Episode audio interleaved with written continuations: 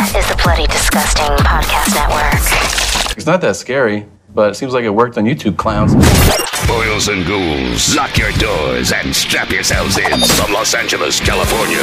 Bloody Disgusting presents the Boo Crew Podcast. Horror news, commentary, reviews, interviews, and more. With your hosts, Tim Timebomb, Leone D'Antonio, Lauren and Trevor Shan, Austin Wilkin, and Rachel Tejada. Let's go! Hey, I'm Leo. I'm Lauren. I'm Trevor. And we're the Boo Crew!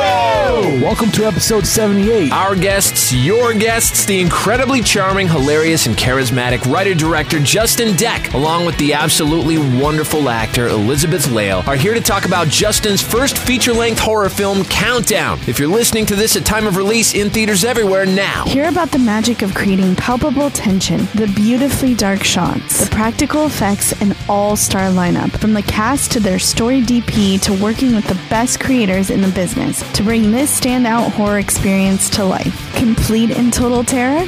There's an app for that. Hey, this is Justin Dec. And this is Elizabeth Lail. You are counting down to your imminent death with another episode of The Boo Crew. Oh, I suppose you didn't read the user agreement before you downloaded. Nice move. The Boo Crew, the freshest cuts of new stuff. Here's Sweet Screams. This app, it's fake, obviously. My girlfriend said the same thing. It knew. That app said she was gonna die.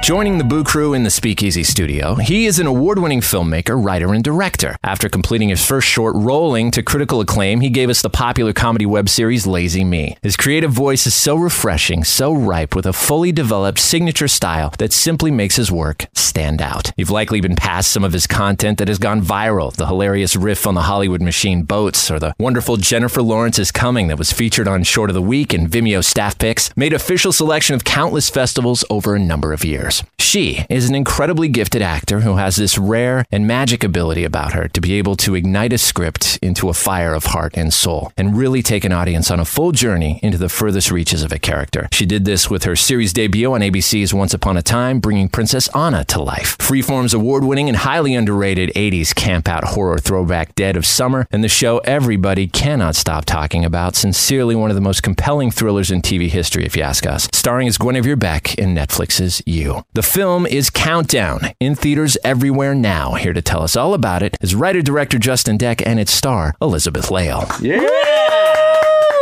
Wow, that was an amazing introduction. Wow, yeah. Well-deserved, you guys. You kidding me? And we had the pleasure of seeing the film last night at the Arclight in Hollywood, and our minds were collectively blown. It was blown. Amazing. It was seriously amazing. So fun, you guys. Aw, you guys, that means so much. I'm so glad you liked it. And we didn't really know what to expect, but from scare one, like, what is this thing? This is unbelievable. It just sucks you in, like, so fast. I want to ask, what was the experience for you guys to get to see this in front of an audience? I screamed at the first scare, like audibly screamed. It may have been the only person in the theater to scream. No, I was screaming too. So I never get tired of it. I love seeing it with an audience because I've seen it by myself in a dark room many, many times. Sure, right? So I kind of get lost in the woods, and then when I finally see it with a fresh group of people, I'm like, oh yeah, that is kind of scary. All right, it's still working. Cool, very cool. So I wanted to talk about your guys' first experience with the horror genre. If it was a movie, a book, a TV show, how did you get introduced to it? Well, it's hard for me to say because I don't know if the movies that terrified me classify as horror, but I feel like Snow White. Yeah, it's definitely terrifying. And as a child, that kind of like haunted my dreams. And Fantasia. Snow White. When she turns into the old lady and gives her the apple. Oh, the apple. It's very dramatic. It's true. A lot of those Disney fairy tales are a lot of people's first exposure. There's always a dark. There's dead parents half the time, right? Mm-hmm. Almost always, right? Almost always. I guess that kind of passes over us as we're kids. We're just like, look at the colors. Yeah.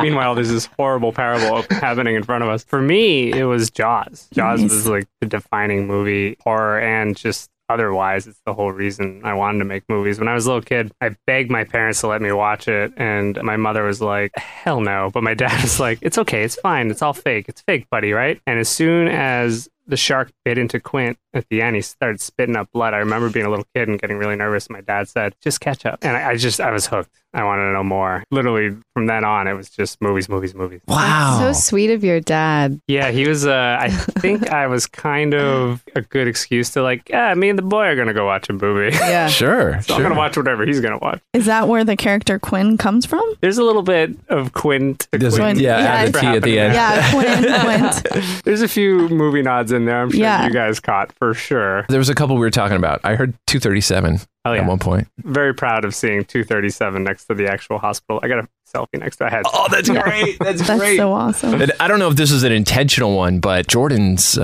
who plays Matt, his jacket is the same jacket of the main guy in It Follows. I don't know if that was intentional, but I was like, if it is, that's completely genius. Completely unintentional. Wow. 100%. Good. I'll be the first person who will spread that. I was wondering if you, as a filmmaker, have seen kind of a renaissance in the horror genre over the past maybe 10 years. There's something that we've noticed. What's your take on that? Oh, yeah. I mean, The Conjuring ushered in a whole new level. Now you have the Marvel Universe and the Conjuring Universe. Mm-hmm. I mean, the word universe is born from those two giant franchise ideas. And I just feel like horror has become this new platform for these blockbuster films. I mean, you look at The Conjurings and then even like the indie ones like Midsommar and it's taking horror in a new direction too. Like, it's just crazy how much it's come back in such a big way. Do you think there's anything behind it? Is it more vessels to display that content for creators that's doing it? Is it something that's going on in the world where we're craving this? The world is a completely sane place right now, right? So I might have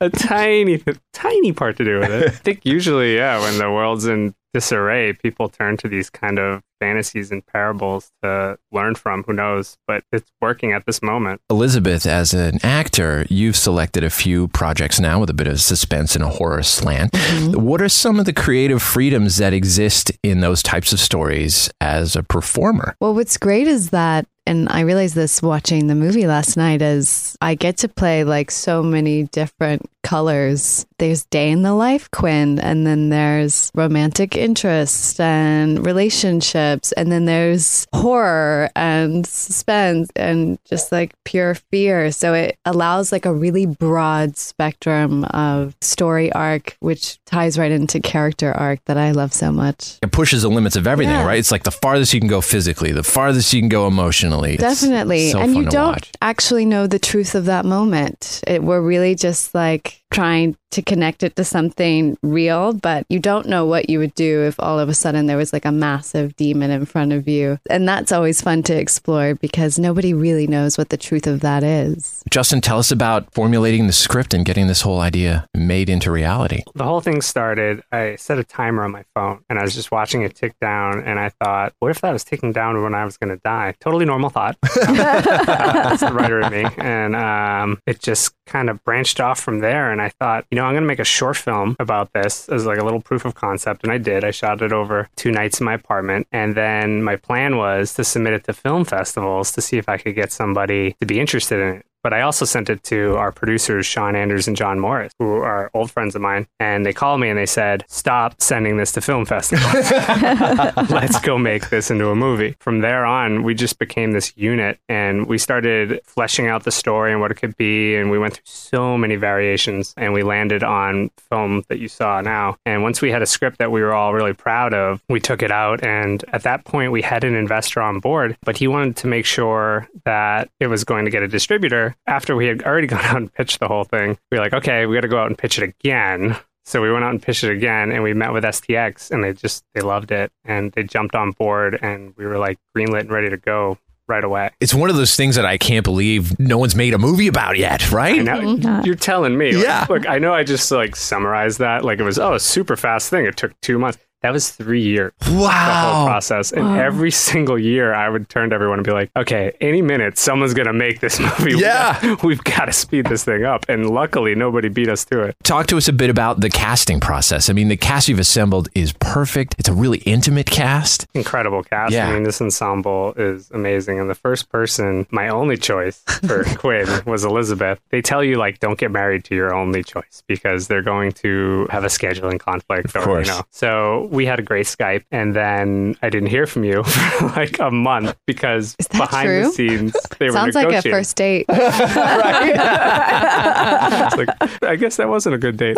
But even in the Skype, I was just like, oh my God, you have so much heart and soul. And that to me is the reason why this movie works. You just instantly care about Quinn. It just turned out the studio and the agents, all those people were negotiating. And as soon as she said yes, we were off to the races. Once she said yes, I think that really set a tone for the caliber of talent that we were going to have in this movie, and other great people followed. Tom Segura is actually a really funny one because we worked with him on Instant Family, and I was on set with him and I just said, I have this horror movie I'm writing and you just be so good in it. And he turned to me, he's like, okay.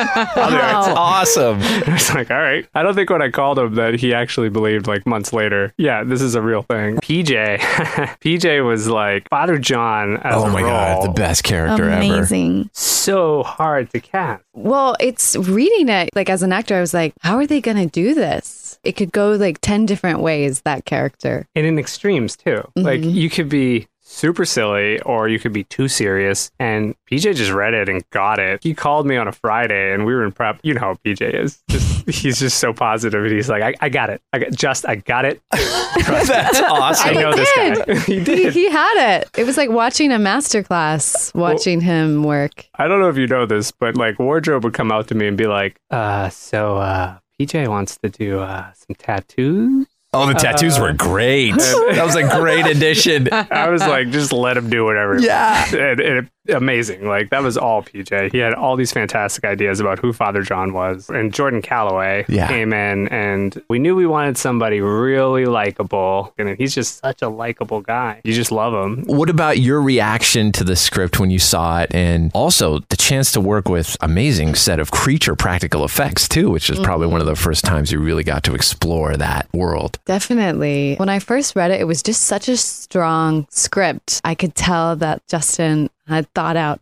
everything 20 million times, and it didn't feel like I was reading a script. It felt like I was in a story. And that's how you know you've picked up something really special. And the horror element scared me. I was like, oh, I don't know if I can like run around screaming, or I wasn't sure what would be expected. But after talking to Justin, I was like, this is going to be too much fun. It felt right. And I knew like his priorities were in a good place. You know, it wasn't horror for horror's sake. It does have heart, and it has relationships, and it has so much humor on top of it. And that's life. Life is all emotions at once. And this movie has that in spades. So I'm just really grateful to have been a part of it. I know people probably ask this all the time, but I feel like I have to ask it. If you had this app, would you choose to download it and find out that information? Because I thought about that all last night. Even at 3 a.m., I was thinking about it. I think it's going to happen. I think that one day they're going to make something where they measure your genetics, they measure your health, you know, like how insurance companies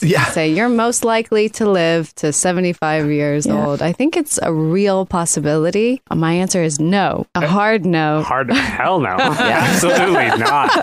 Ignorance is bliss. I agree. Let us enjoy our lives, whatever precious time we have. I think they were talking about downloading the app at the beginning of the movie last night, and I was too afraid to even do that. No, no. Me too. Yeah, I was like, I know it's not real, but oh my gosh, I don't want it on my phone. And exactly, I'm so paranoid about that stuff. Do you guys hear the story of how the app came about? It's unbelievable. I mean, this fan of the trailer, he's a 21-year-old kid from the UK, loved it. He's an app developer. He made the app, put it out there, and overnight it was like viral. It was just, it caught steam. It became the #1 app. Like, it beat TikTok, Instagram, YouTube. Like, it's insane. The biggest app in the world. Telling me that all their friends are downloading it at school and they're sharing it on TikTok, and it's a thing. And then Apple took it down, and then Variety put out a story saying, hey, this app vanished, and then, but it's coming back to Android. And I think when Apple heard it was coming to Android, they were like, so they put it back up. And now we're very close to #1 again. It's insane. And I say we, I mean, the idea is it's still not not ours. It's this brilliant kid in the UK. Wow. And here we are. It's insane. So is that never part of the plan to go, hey, we can tie this to a viral app? It'd be great marketing. We discussed it, but for some reason, marketing, they didn't want to go down that road. Wow. And, it's possible they couldn't have done it as well as it happens, if it happens naturally. Sure, yeah. Right? The social commentary that the movie's kind of reflecting on us is coming to life with what happened. Amazing. Right? It's insane. It's so great. Talk a little bit about the development of just that, the look and feel of how the app activated in the movie, how it looked, how it sounded. That was such an evolution. In the short, it's a totally different design. And I was kind of like, I wasn't 100% married to it. I just thought it was cool. But then marketing made a poster very early on in prep that was the actual Countdown app, and they just showed it to us. And I was like, oh yeah, that's so clean and slick. Let's do that. And then the sound was just an experiment, because originally in the short, there's a song called The Purple People Eater by Sheb Wooley that plays every time, but it's a short and it works. In the movie, you can't have The Purple People Eater play every time. We needed something that was like jarring, that would grab you. And we just experimented and landed on the sound that you hear. And it's, it's Pavlov's law. Like the more you hear it, it just gets under your skin and it gets creepier and creepier and creepier. We were shocked to see the amount of practical effects in this thing. I mean, you're working with the best of the best on this, and it definitely shows. There's demons in this and scares that bring to mind Peter Jackson movies, Sam Raimi films. Huge influencers of mine. So good. Screaming from the rooftops, practical, practical, practical from the very beginning. Like I didn't want to I Am Legend this. I love the first half of that movie. And then you see the creatures and they're these bendy, rubbery things. And it just takes me out. I really, really wanted practical. And luckily, because I've worked in the industry in different positions forever, and I've met a lot of fantastic people, and Howard Berger was one of those people. And at the time, I didn't know who he was. And our mutual friend was like, hey, for your horror movie, you should talk to Howard. He does makeup. And I was like, oh, yeah, I'll talk to him. Sure. Why not? Yeah. Turns out he's an Academy Award winning magician. The idea was really simple, that it was going to be a cloaked figure, faceless. The shroud over its face, kind of like the Dementors, right? But no face at all. And much like Alien and Aliens, where you don't see eyes, it still sees you. So even though it's cloaked, it would look right at Elizabeth and know that she's there. That creeped me out. Yeah. Right? So we started there, and then we were looking at it and we were like, I don't know, there's something missing. So first we pulled the mouth away and we were looking at it and we were like, well, instead of just having like rips, maybe it's been chewing on souls and for centuries, and like teeth have kind of gnawed at the fabric. It's this organic tear look. And we looked at that, we're like, okay, we like that. And then we added the horns, and we felt like, the hood came first, and the hoods grew out and pierced through the fabric, and it sort of fused to it, and it became that. And then we were looking at it and we were like, something else is missing. And Howard was like, eyes. I was like, I don't want to see the eyes. He made a mock-up and he showed me the eyes. I was like, yep, eyes are missing. Let's put eyes on this guy. And that was it. And that was probably like 3 days out before filming, before we finally landed there. Really? Did you guys keep anything from the production? Oh, I wish. It's in STX archives. I have my bra. Ooh. I always take my bras from set. I'm surprised that's part of the wardrobe, that they just wouldn't use their own as far as underwear. They supply socks. Wow. Bra, underwear. Literally. Huh. Interesting. I just learned something new too. Yeah. The character, you have to build it from the ground up, I guess, huh? That's amazing. You have a Quinn bra. I do. Well, I think VIP Fan Auctions is having a Countdown auction in December 6th through 20th, and you can buy props from Countdown. You guys are going to sweep them, right? Hell yeah. I can't wait to see what they got. Yeah. And it's just in time for Christmas. Yeah. How honored we'd be if there was mixed in with this amazing collection. Oh my God. Are you kidding me? Oh. During the movie, I was like, I want that. Yeah, what were you books. Shopping. Yeah, exactly. Yeah. Wanted to talk about some of those the modern day exorcist who we see in the film, and this amazing lore that gives this sinister backstory of everything that we discover. Is any of that stuff true, or is that entirely world building that you developed? That you're asking that question. It's totally fake. It feels true. It totally feels true. It does. I think a crazy person would use a real demon. I was like, I have not tested those waters. So I made up the name, not to be too shallow, but I was watching Ozark at the time quite a bit, and I was like, Ozin? Nice. And someone asked me if we had any like scary experiences on set. Yeah. And I was like, no, the energy was so positive and like life affirming. And I was like, so if there was a bad energy, we like cast it out. But maybe that's a part of the reason is. There was one scary thing. Was there? Ooh, tell me. I don't know. Remind me. Okay. So there was a Friday that some crew member decided to use one of the set bathrooms. And then on a Monday, we started filming. Oh. And we're like, what? What is that smell? That smell in the most emotional scene between you and Talitha in the hospital talking to each other. It smelled like fish. It smelled like fish. We were like, what's for lunch? Where's the fish? Services. We found the fish. Pretty horrifying. Yeah.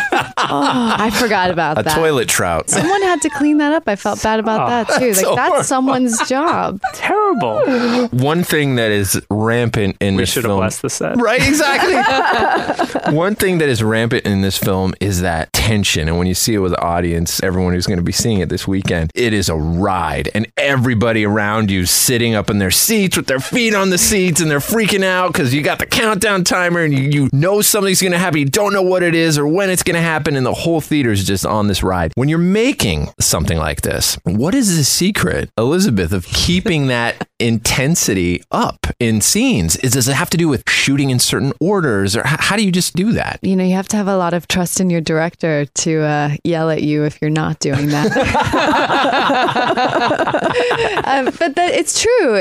You know, it is the actor's job to really like track their story, and you want to know like where you're coming from, what's happened, what do you need in this scene, like what are the stakes. But you're also, the great thing is you're surrounded by people who are doing the same thing. Like every crew member is doing that, and so we keep each other accountable. Like, what is the truth? Where are we at on this roller coaster? And I was elated to know that you got Maxime Alexandre as DP in this thing.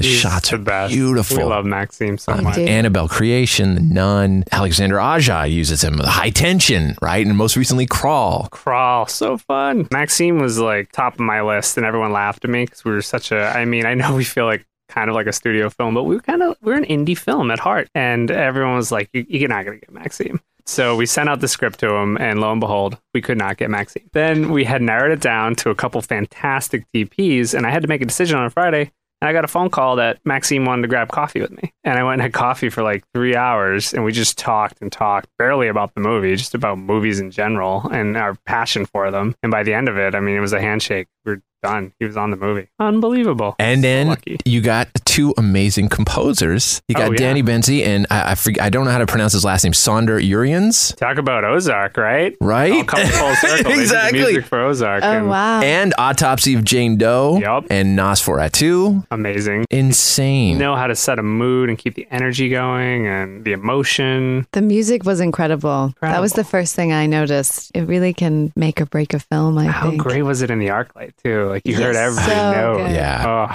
So many incredibly, beautifully creepy shots. Do you guys have any favorites? So many. I keep getting like the chills just thinking about it. I love that shot when Dylan is walking with his crutches and you can see the demon in the corner mirror. Oh, I love that. Yeah. It's kind of like the fisheye. Yes. I love that. My like all-time favorite sequence is from Talitha hearing her phone ring all the way to her going under her bed, like that whole with the motion detector thing. Yeah. And yes, it was, came out, you know, when you plan things, they don't always go exactly as you want them to. And that one was like planned to a T, and it felt so rewarding to see it come out that way. And she played it so good. And you could feel in the audience last night, everyone was like, don't go under the bed. Don't go under the bed. This movie has lots of those moments. I love that. That is not a safe space. Yeah. There's one shot in particular stands out in my mind. Let's see, without giving it away, Elizabeth would be, I guess, in some sort of suspension, and the whole world stops for a moment. Oh yeah, and it is beautiful. It's a painting, right? It is. Yeah. It shafts of light and just so awesome. You said that too, that your friend saw that shot and was just so moved. Like, definitely. Wow. Yeah. Was there a trick to that shot? That's all practical. Wow. I mean, yeah. Oh my gosh, you guys. Yeah, it was fun. It's fun to do too. For me, I like the baby stunts. The baby stunts. That's what I call them, you know, because I do the baby version of the big stunts. Sure. I mean, it's every filmmaker's dream to have a toolkit playing with special effects and stunts and all the fun stuff we got to play with. So, I mean, that sequence in particular was just, we did so much and it was such a good time filming that. Was there anything that was hard to film that you didn't expect, like a certain scene that you guys had to do repeatedly? God, yeah, the stairwell was my nightmare. Oh, such a great scene too. Oh my God, that scared the shit out of me. It was so small, guys. It was like cut off the edge of this room here. It was like this with the whole crew and the camera in there on a jib, and like it was bananas. And we had already done so much that day, and we were like ambitious. We're like, we'll just stick that at the end of the day. And we were in an abandoned hospital for that sequence. Oh, so you were a victim to your surroundings, I guess. Oh, yeah. Wow. Yeah, in order to get that height, too, we had to get all the gear up to the top floor, and it was wild. More intense than I expected, but luckily we got everything. Oh, my God. That turned out amazing, though. Yeah, seriously. Well worth it. Jaw-dropping. I think it was that at that point when I turned to, like, we both turned to each other, and Steve was like, okay, holy shit, this is fucking good. So good. Yeah, this is going to be one of those movies. Holy shit, this is fucking good. Right, exactly.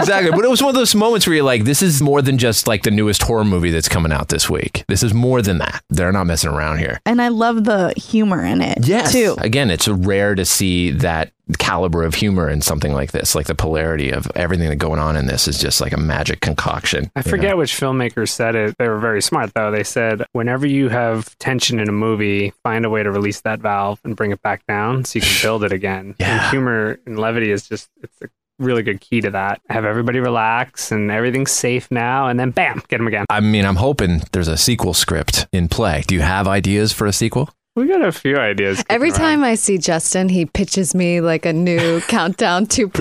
Right. There's always a software update, right? We got titles all day, like Countdown Beta, The Final Countdown.